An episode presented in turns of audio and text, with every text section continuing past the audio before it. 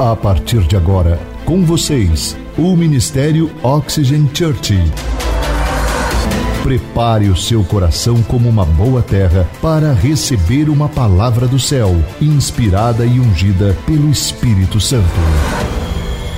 Experimente agora estar debaixo de uma atmosfera na presença do Espírito Santo de Deus. Você está pronto? Então prepare-se, porque a palavra chegou. Quem aqui acredita que Deus pode mudar a sua história hoje à noite? Não é amanhã, é hoje. Você pode receber aquele te telefonema que você está aguardando há muito tempo, hoje. Amém? Tenho certeza que a sua semana será extraordinária. Nós estamos vivendo coisas incríveis por meio dessa poderosa série de mensagens Bunker espiritual. Nós temos falado nessas últimas semanas que existe um lugar de provisão abundante, liberdade absoluta e proteção de verdade. Este lugar todos podem ter acesso, mas não é para todos. O que eu quero dizer com isso? Esse lugar é somente para aqueles que estão dispostos a viver uma rendição completa e absoluta, uma obediência completa à autoridade de Deus. A cada semana temos ouvido e visto testemunhos de famílias experimentando algo sobrenatural em várias áreas das suas vidas, porque simplesmente tomaram uma decisão: obedecer. Diga comigo, obediência. A obediência é a chave para que você viva uma vida abundante. Todas as promessas de Deus, sem obediência, nós não desfrutamos daquilo que é o melhor. O título da mensagem de hoje é Descobrindo o Lugar Seguro.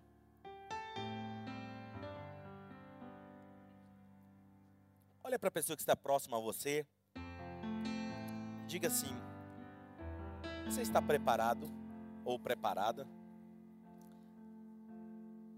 Agora eu vou te fazer mais uma pergunta você vai fazer para essa pessoa e você vai ouvir a resposta.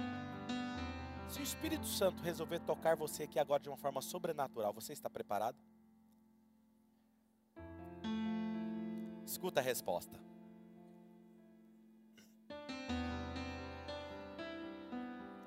Algumas semanas atrás, enquanto eu me preparava ali atrás, antes de subir, eu estava prostrado aos pés do Espírito Santo porque nós entendemos que não é sobre nós, é sobre Jesus. Enquanto eu estava falando com ele, ele me disse algo que nas próximas semanas, nos próximos meses, nós viveríamos algo genuíno, um avivamento.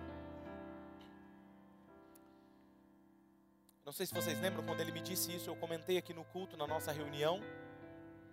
Ele me disse que algumas coisas queriam acontecer e eu estou eu entendi no meu espírito que Deus está nos preparando para algo novo.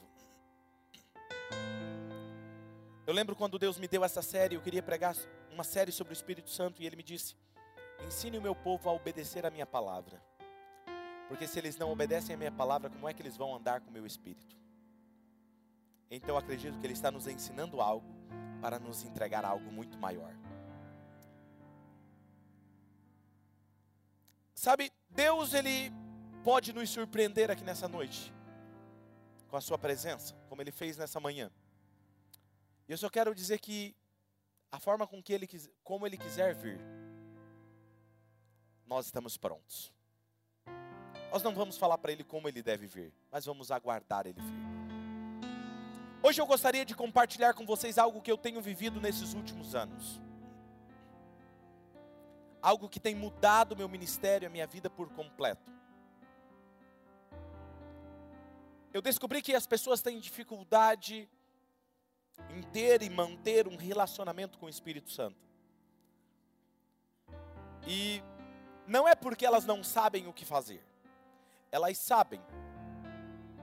Elas sabem que tem que ler a Bíblia. Elas sabem que tem que estudar, elas sabem que tem que orar, mas elas não sabem como fazer isso. Como fazer o passo a passo para que você se torne íntimo de Deus? Como que você desenvolve uma amizade com Deus?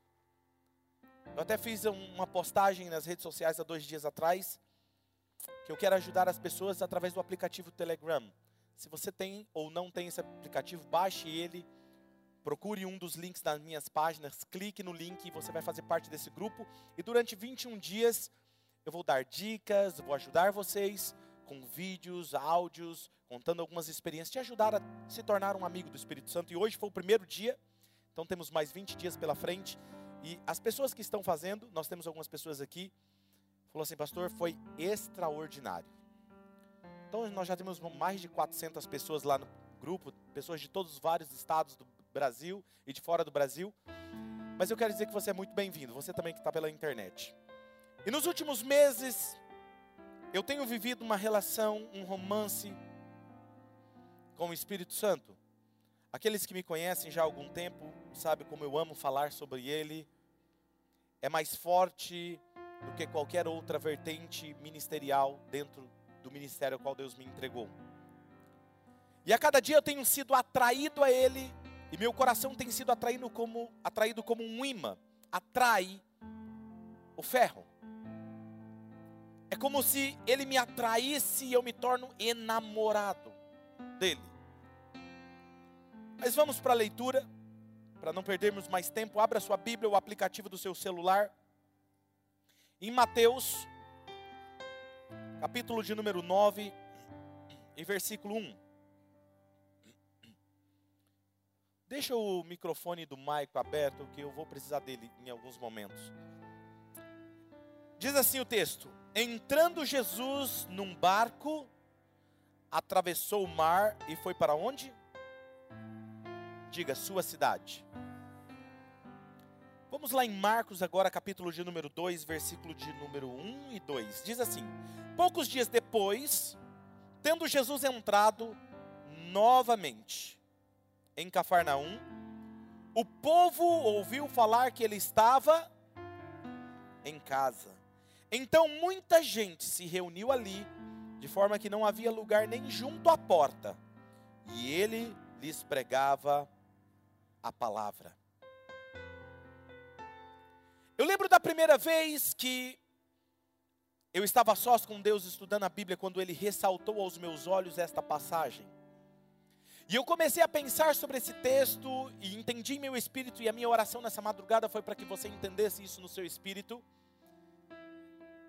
é que ele procura um lugar para fazer a sua habitação. Para que eu e você encontremos o lugar mais seguro que um ser humano pode estar. O lugar mais seguro para que nós possamos estar é debaixo da presença, dentro da presença dele, com ele. No texto em que nós lemos, diz que ele foi para a sua cidade. E isso me intrigou, me chamou a atenção quando eu li pela primeira vez, porque eu posso dizer que Jundiaí, Campo Limpo Paulista, Jundiaí é a minha cidade porque eu nasci lá. Porém, Jesus não estava entrando em Belém, onde ele nasceu. Ele estava entrando numa pequena cidade chamada Cafarnaum. Talvez eu pensei, o escritor deste evangelho estivesse enfatizando a cidade onde Jesus cresceu. E eu poderia dizer que Marília é a cidade onde eu cresci. Porém, Jesus não estava entrando na capital do reino, em Jerusalém. Ele estava entrando na cidade de Cafarnaum. E ele chamou essa cidade de sua cidade. Eu tive o privilégio, alguns anos atrás, de estar em Israel e conhecer Cafarnaum. E nos portões da cidade, tem uma placa enorme escrita: Cafarnaum, a cidade de Jesus. A minha pergunta é: tantas outras cidades, por que elas não foram chamadas de a cidade de Jesus? Em Marcos capítulo 2, versículo em diante, ele vai dizer, um adiante, ele vai dizer que ele entrou outra vez em Cafarnaum, em sua cidade, e diz que depois de alguns dias ele estava em sua casa. Ele tinha um lugar que ele chamava de casa, mas muito me intrigou, porque em Mateus capítulo 8, versículo 20, vai dizer: Mas Jesus lhes respondeu: As raposas têm os seus covis, ele te, as aves dos céus tinham ninhos, mas o filho do homem não tem onde reclinar a sua cabeça. Ele está falando que ele não tinha uma casa. Como que aqui agora ele está chamando de sua casa? E algumas vezes eu tenho pensado sobre isso. Onde vivia Jesus? Será que ele vivia numa caverna? Ele vivia ao relento? Será que ele dormia nas rochas? Ou será que ele tinha uma casa onde ele descansava? Onde ele descansava e dormia? Qual era a cama que ele descansava? Qual era o lugar que Jesus passava depois de passar dias viajando? E talvez chegava com seus pés cansados, suas pernas cansadas. Porque a Bíblia diz que Jesus também cansava. Não é? Ele dormiu em um barco atravessando o mar da Galileia. Onde ele descansava. E nós não paramos muitas vezes para pensar sobre isso. E eu comecei a perguntar ao Espírito Santo qual era esta casa e este lugar que ele se sentia tão à vontade para chamar de sua casa. Essa casa era a casa de Pedro, onde ele ensinou, fez grandes milagres, coisas extraordinárias. Deus busca um lugar para fazer a sua habitação, mas esse lugar são lugares onde ele se sente à vontade. E esses lugares se tornam lugares bunker espiritual, onde é um lugar seguro. Outros são chamados também de avivamentos. E quando se fala de avivamento, algumas pessoas pensam que avivamento é uma tremedeira, é cair na unção, é falar em línguas, é profetizar. Avivamento tem essas coisas às vezes, mas o avivamento é a presença de Deus vivendo no meio do seu povo. E o maior milagre para mim é quando um pecador tem os seus olhos abertos e ele passa a enxergar como Jesus. Esse é o maior milagre. Sabe, é impossível o Espírito Santo se agradar de alguém e começar a se relacionar com essa pessoa, e toda aquela cidade não ficar sabendo que Jesus está em casa. Marcos 2, 1 e 2 diz: Poucos dias depois, tendo Jesus entrado novamente em Cafarnaum, o povo ouviu falar que ele estava em casa. O povo ouviu falar que ele estava em casa. Deixa eu te falar uma coisa. Sabe por que você vem aqui? Porque Jesus está aqui. Não é por causa do pastor Claudinei, não é por causa das minhas habilidades, eu tenho consciência disso. Se eu pagasse para as pessoas me ouvirem, muitos não iam querer ouvir. O que faz as pessoas saírem das suas casas e ir até um lugar é que Jesus estava ali. Veja que a casa de Pedro se tornou um lugar que atraía multidões para serem ministradas por Jesus, porque ele estava ali. E se você quer descobrir onde Deus está se relacionando com alguém, a dica é onde tem esses focos de avivamento, onde as pessoas estão sendo sedentas e famintas e elas correm para estar nesse lugar. Elas não veem a hora de estar, elas contam as horas em contagem regressiva para saber está chegando o momento de eu estar na casa dele. Foi o que aconteceu no século 17 na Inglaterra, no século XVIII em Nova York, no século XX na Rua Azusa, em Gales, ele procura um lugar onde o Espírito do Senhor repouse, sinta-se à vontade, onde ele encontra liberdade, onde ele possa habitar e conviver com os seus amigos. Assim, o que eu tenho que dizer a todos vocês hoje é que há coisas que atraem a Deus e há outras coisas que afastam e é sobre essas duas coisas que eu irei falar hoje aqui. Estão preparados? Eu não quero que Deus apenas venha, nos dê uma experiência extraordinária em um culto e depois vá embora. Não. Eu quero que Ele habite aqui. Eu quero que essa igreja, este ministério, seja como a casa de Marta, Maria e Lázaro, como a casa de Pedro, que Ele tinha o prazer de chamar de sua casa. Ele sentava-se ali e compartilhava a sua vida e o seu ministério. Como há dois mil anos atrás, eles também digam no século 21, ele habitou numa cidade chamada Marília. E ali ele fez muitas maravilhas. Que nossos filhos possam dizer: Jesus morava em minha casa. Meus pais conversavam com ele. Eu nasci em um lar evangélico. Minha mãe está aqui na minha casa hoje e ela participou do culto da manhã. E eu aprendi muito de forma quando eu era criança na escola dominical que Jesus morava em casa. E eu aprendi que os nossos pais, quando oravam, estavam conversando com Jesus. E a minha cabeça de criança, qual foi o meu raciocínio?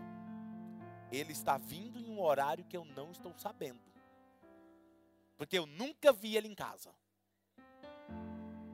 Mas eu ainda vou encontrar ele. Imagina Jesus na minha casa. Deve estar vindo em um horário que eu estou na escola. E a minha mãe é aquelas irmãs do coque.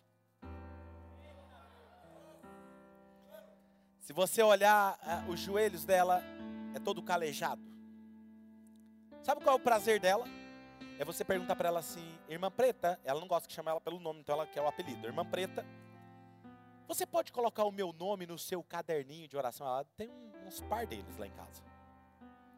Ela ora um a um ela tem o prazer de citar o seu nome diante do trono do céu. Ela ama fazer isso. E eu estava naquela expectativa de saber quando era que Jesus vinha em casa. E um dia eu estava brincando lá no quintal, suado. Pensa que é menino arteiro, era eu. Graças a Deus não sou mais assim. Eu entro correndo para tomar água em casa. Suado. Peguei o copo, estou no filtro, e eu escutei a voz dela, chorando e dizendo assim: Jesus! Oh Jesus! Ele está aqui. E ela conversando com ele. Eu falei, ah, tá no quarto. Vou lá. Saí assim, ó, diante de Deus. Vou pegar no pulo. Quando eu olhei na porta, ela estava de joelhos, com as mãos levantadas, e dizia: Jesus.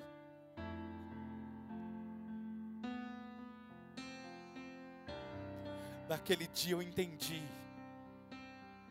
que a minha mãe, meu pai, conversavam com ele todos os dias quando dobrava o joelho. Eu vi milagres na minha casa. Eu vi meus pais orando por pessoas doentes de cama, desenganados dos médicos e levantar e serem curados. Eu vi milagres na minha casa. Eu vi minha mãe sendo curada. Eu vi, vi coisas sobrenaturais. E o que eu estou dizendo para você é: os seus filhos podem hoje dizer: Jesus mora lá em casa porque a sua natureza e a sua índole mostra se Jesus mora lá na sua casa. Porque a casa que Jesus mora, ele transforma o comportamento das pessoas. Eu quero que o meu filho e o seu filho cresça. No dia que os anos se passarem, nós não estivermos mais aqui. Nós somos os membros fundadores da Oxygen. A Oxygen vai crescer muito, espalhada no mundo inteiro.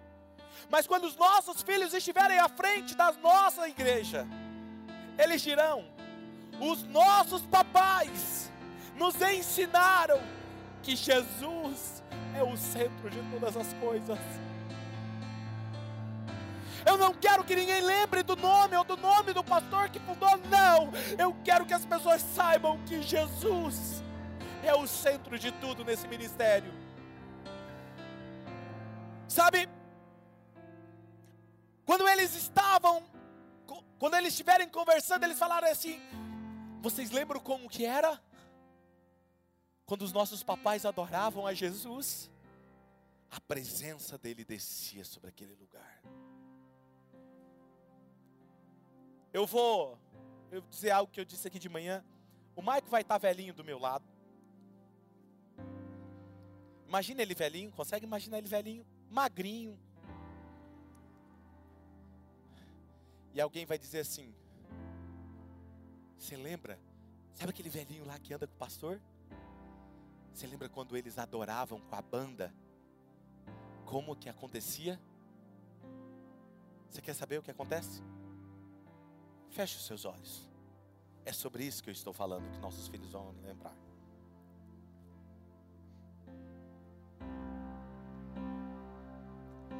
Este é o meu respirar.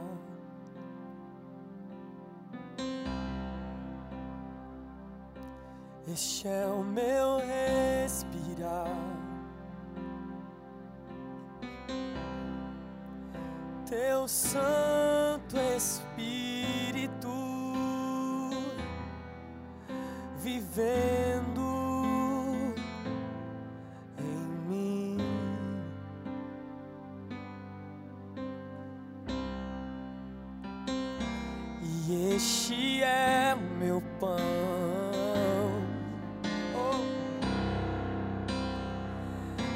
Jesus, tu és meu pão.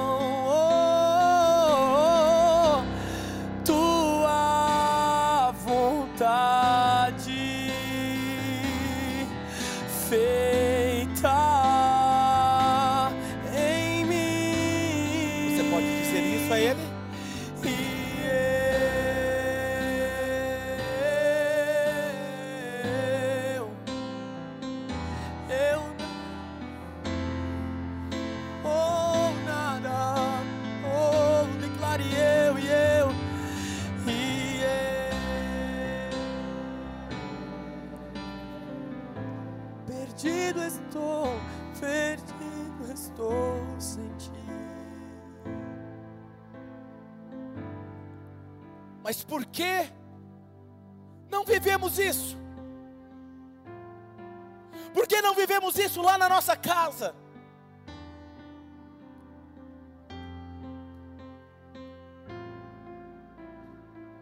Às vezes,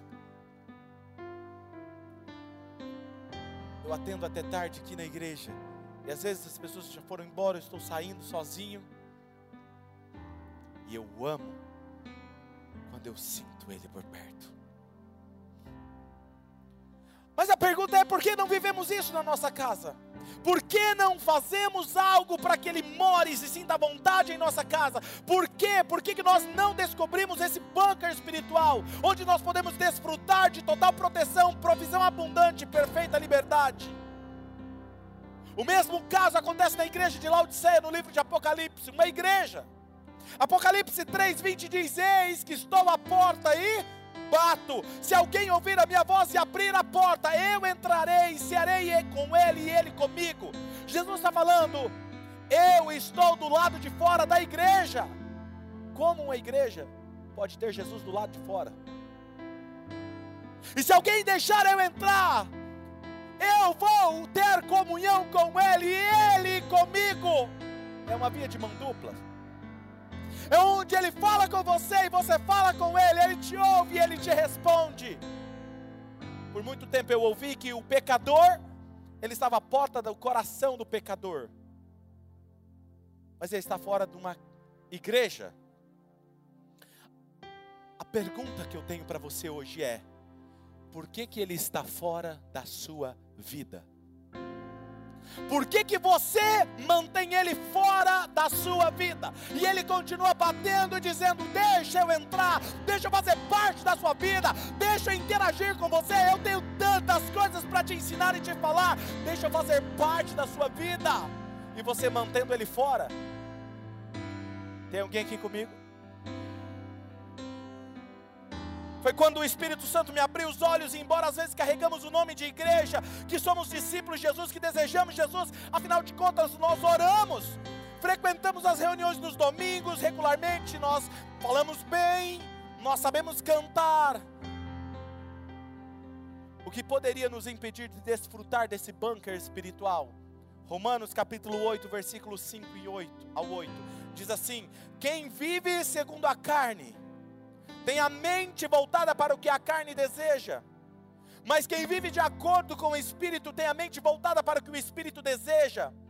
Qual é a mentalidade da carne? A mentalidade da carne é morte. Mas a mentalidade do Espírito é vida e paz. A mentalidade da carne, ela é inimiga de Deus. Por quê? Porque ela não se submete à lei de Deus. Ou seja, ela não se submete à autoridade de Deus nem pode fazer, nem que ela quisesse. Quem é dominado pela carne, não pode agradar a Deus.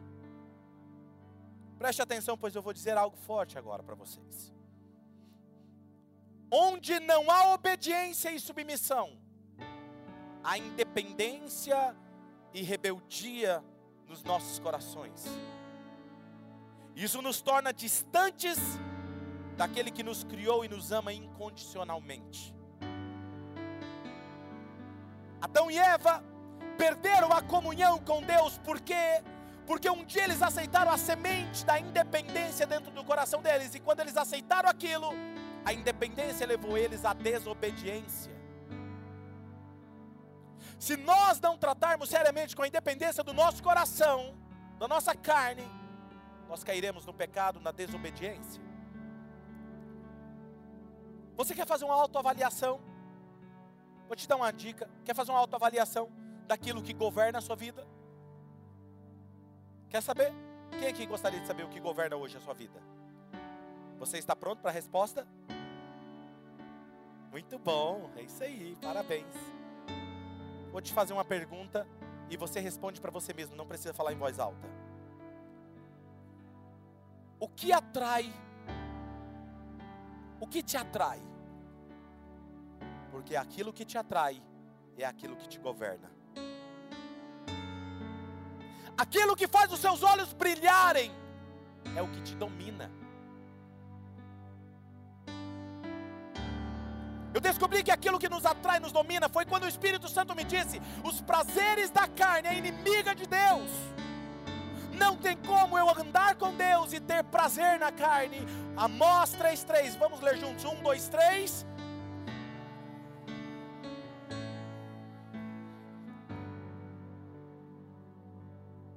É possível isso? Deus quer ir para a esquerda e você quer ir para a direita. Não tem como. Por que, que Jesus não habitou na cidade de Nazaré, que foi onde ele cresceu? Por causa da incredulidade. Diga comigo, incredulidade. A incredulidade afasta Deus. A Bíblia diz que ele não pôde fazer muitos milagres ali em Nazaré. Mateus 13, versículos 57 e 58 diz: E ficavam escandalizados por causa dele. Mas Jesus lhes disse: só em sua própria terra, em sua própria casa, é que um profeta não tem honra.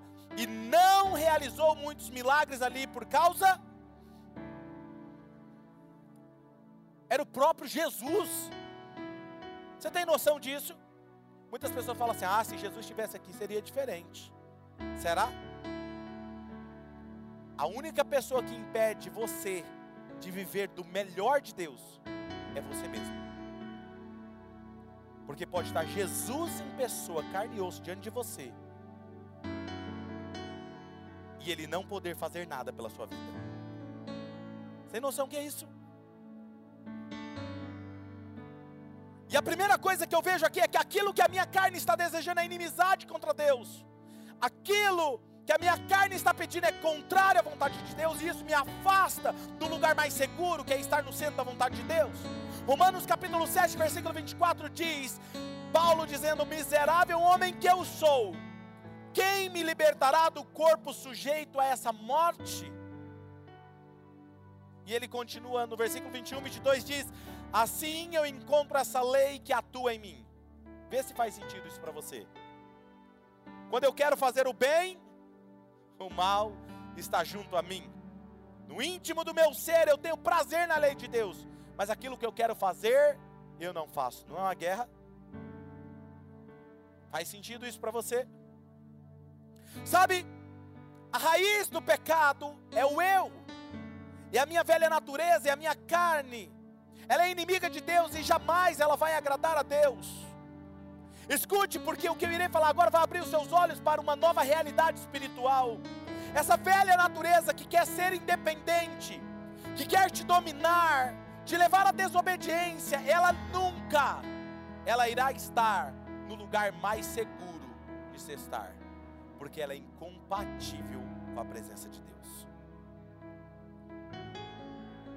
Se você quer viver o melhor de Deus, ou você decide hoje, abra mão da velha natureza e deixa que a palavra te transforme numa nova pessoa.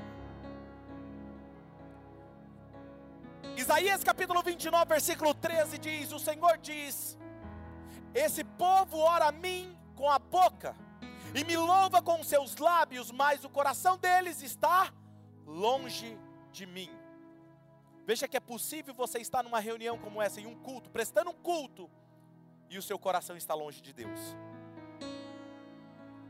Já parou para pensar nisso? Como é que eu posso orar? Como é que eu posso cantar e o meu coração está longe de Deus? Caim fez isso. Caim prestou adoração a Deus e o coração dele estava longe de Deus. A minha pergunta para você é: por que que você vem todo domingo e o seu coração ainda está longe do centro da vontade de Deus? Quanto tempo mais você vai insistir em fazer aquilo que a sua carne tem determinado para você? Quantas vezes Deus vai te chamar para um próximo nível e você vai falar assim: Senhor, mais tarde, mais para frente, eu não estou pronto. Não, não, não, Deus, eu, eu preciso esperar mais um pouco. Quanto tempo mais?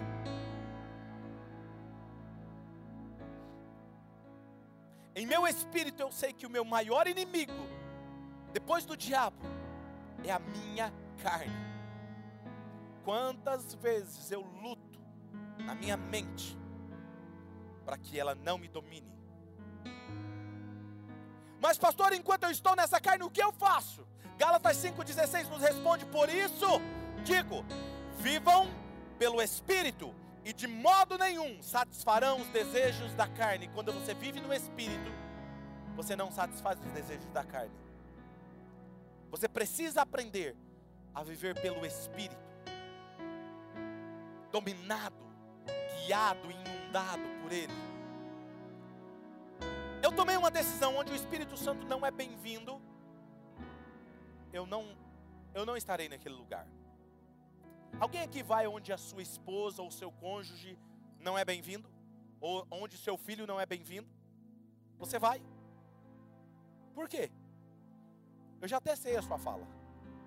Se não aceita meu filho ou meu cônjuge, não me aceita. Não é assim? Deixa eu te fazer uma pergunta.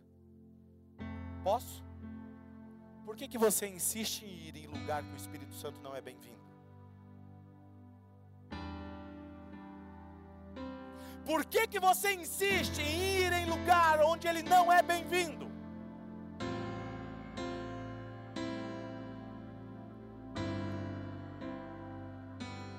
Sabe o que significa ter o Espírito Santo em um lugar?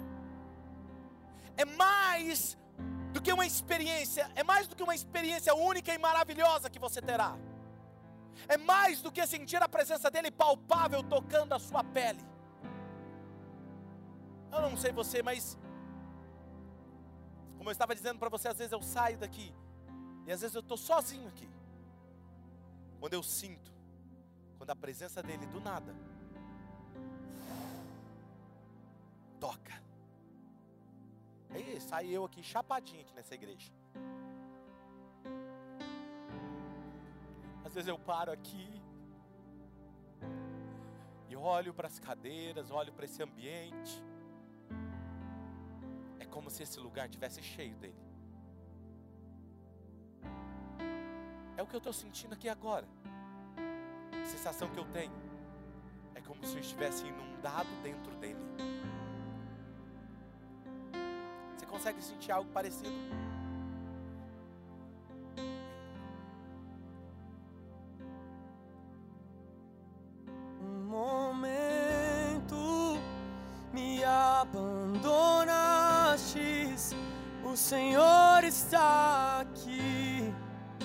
O Senhor está aqui.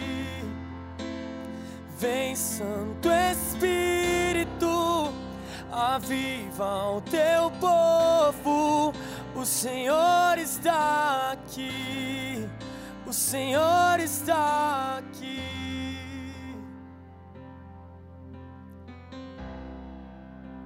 Significa mais do que ter a glória dEle, a presença dEle andando com você significa mais do que você levantar do seu tempo a sós com Ele, e quando você cumprimentar as pessoas no seu trabalho, no seu dia a dia, na rua, e as pessoas falam: O que você tem? O que você tem? É Ele. Não há nada em mim a não ser Ele. É mais você significa que tudo que você coloca as mãos prospera. Obed-edom cuidou da arca do concerto, onde simbolizava onde estava a arca, a presença de Deus estava. E como ele ficou três meses com aquela arca, diz que tudo de Obed-edom prosperou. Nos meus atendimentos, a primeira coisa que eu ensino a uma pessoa é colocar Deus em primeiro lugar na sua vida. Porque quando você coloca Deus em primeiro lugar, todo o resto se ajusta. Quem está me entendendo? Se Deus é o primeiro na minha vida, e eu coloco a minha família em primeiro, eu desajustei todas as outras ordens. Quem está me entendendo? Deus é em primeiro, todas as outras coisas se ajustam. Sabe? Ter o Espírito Santo em um lugar significa vida abundante em todos os sentidos, significa alargamento do seu território, conquista completa. Eu estou sentindo ele fluindo aqui nessa direção. Ter ele por perto é ter a certeza que não teremos deserto em nossas vidas. Como assim, pastor? Porque se você entrar num deserto, não é para você reclamar, é para você transformar aquele deserto num bosque frutífero. Quando você entra numa situação, você está tendo a oportunidade de transformar aquele ambiente, porque você não é um termômetro, você é termostato. Termômetro ele se altera de acordo com o ambiente em que ele está. Termostato ele muda o ambiente onde ele está. O que que você é hoje? Esses discípulos andavam com Jesus e fizeram ele se sentir tão bem, tão agradável que ele chamou aquela pequena cidade de sua cidade. Gente, eu amo viajar. Aliás, mais ou menos. Melhor. Mas a coisa que eu mais amo é quando eu volto para casa. É assim com você também? Você pode passar a melhor viagem, você pode viajar para o melhor lugar do Brasil ou do mundo. A melhor sensação é quando você está voltando para casa, que você bate a chave na porta e você abre a porta, coloca a mala para dentro.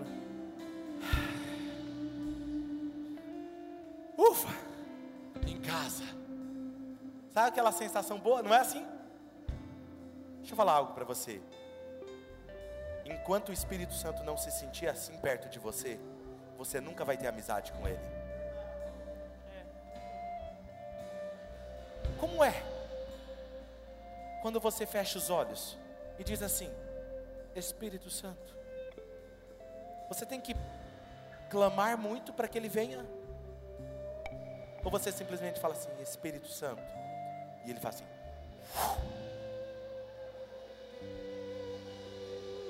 Como é? Ele se sente à vontade para estar perto de você, para te ensinar, para falar para você que roupa que você deve usar, que rua que você deve virar. Hã? Me responda. Se você quer desfrutar do melhor de Deus, está na hora de você chamar aquele que é o Supremo andar com você, lado a lado, lado a lado, porque só Ele sabe o caminho até a terra prometida. Uou! Só Ele!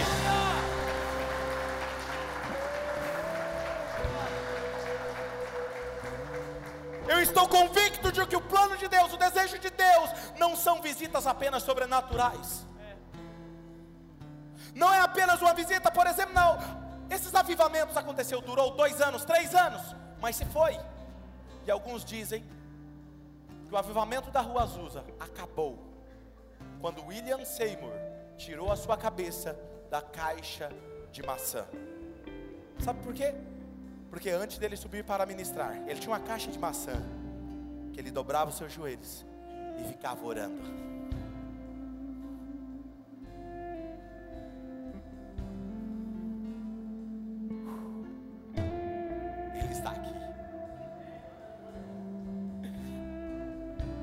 Hora de eu e você compreendermos que Deus está nos chamando para além do tempo, para além da nossa história. Ele quer fazer amigos, amigos, para que você se sinta seguro nesse bunker espiritual, porque Ele diz: aquele que habita no esconderijo do Altíssimo, a sombra do Onipotente descansará. Direi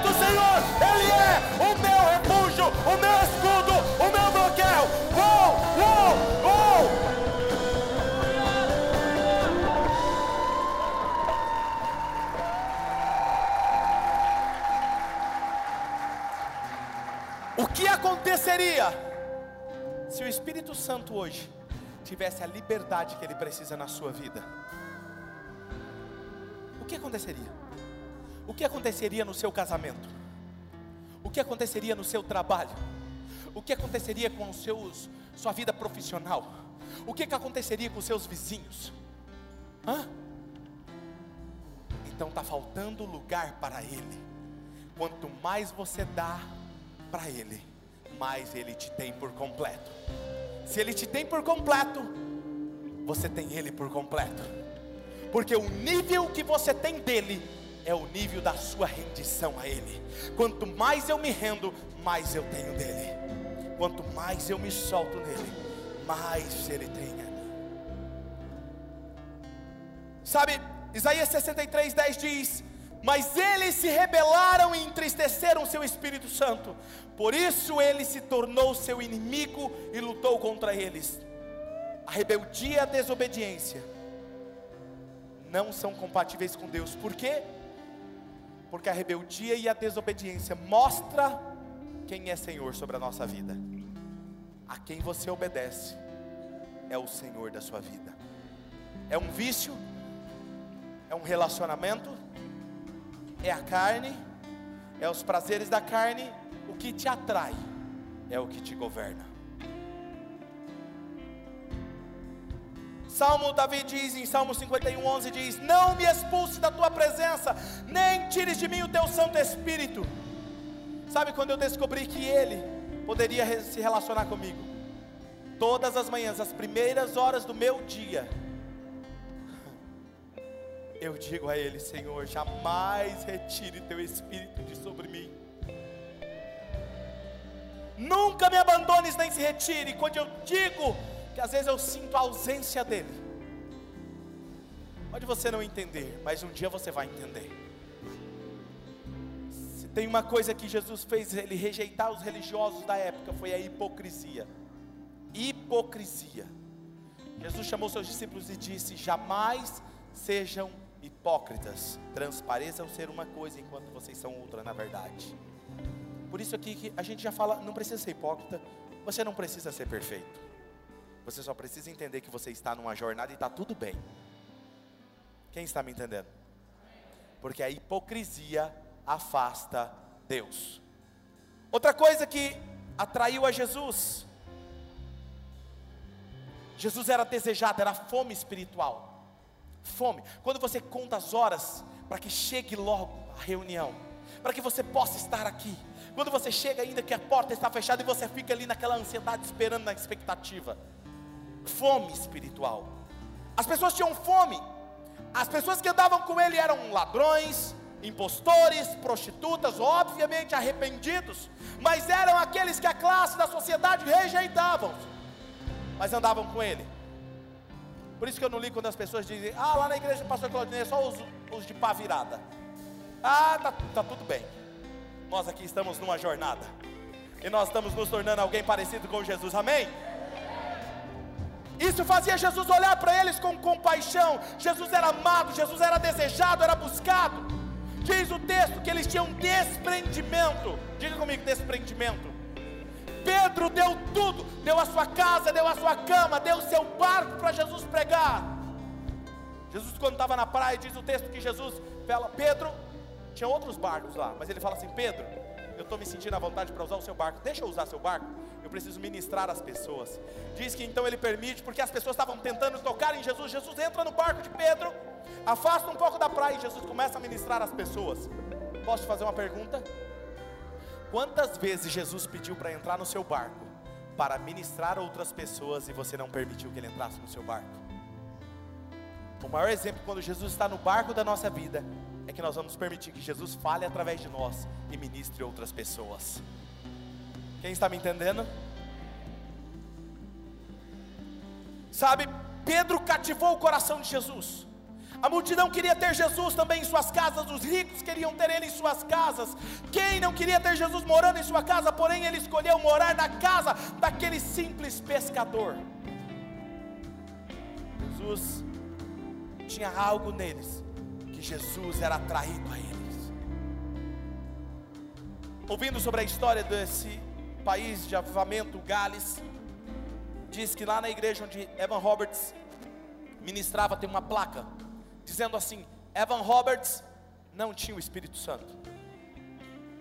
O Espírito Santo tinha Evan Roberts. Eu não quero ter o Espírito Santo. Eu quero que ele me tenha por completo eu quero abrir mão de tudo que ele precisa para que ele tenha controle e governo absoluto da minha vida. Feche os seus olhos.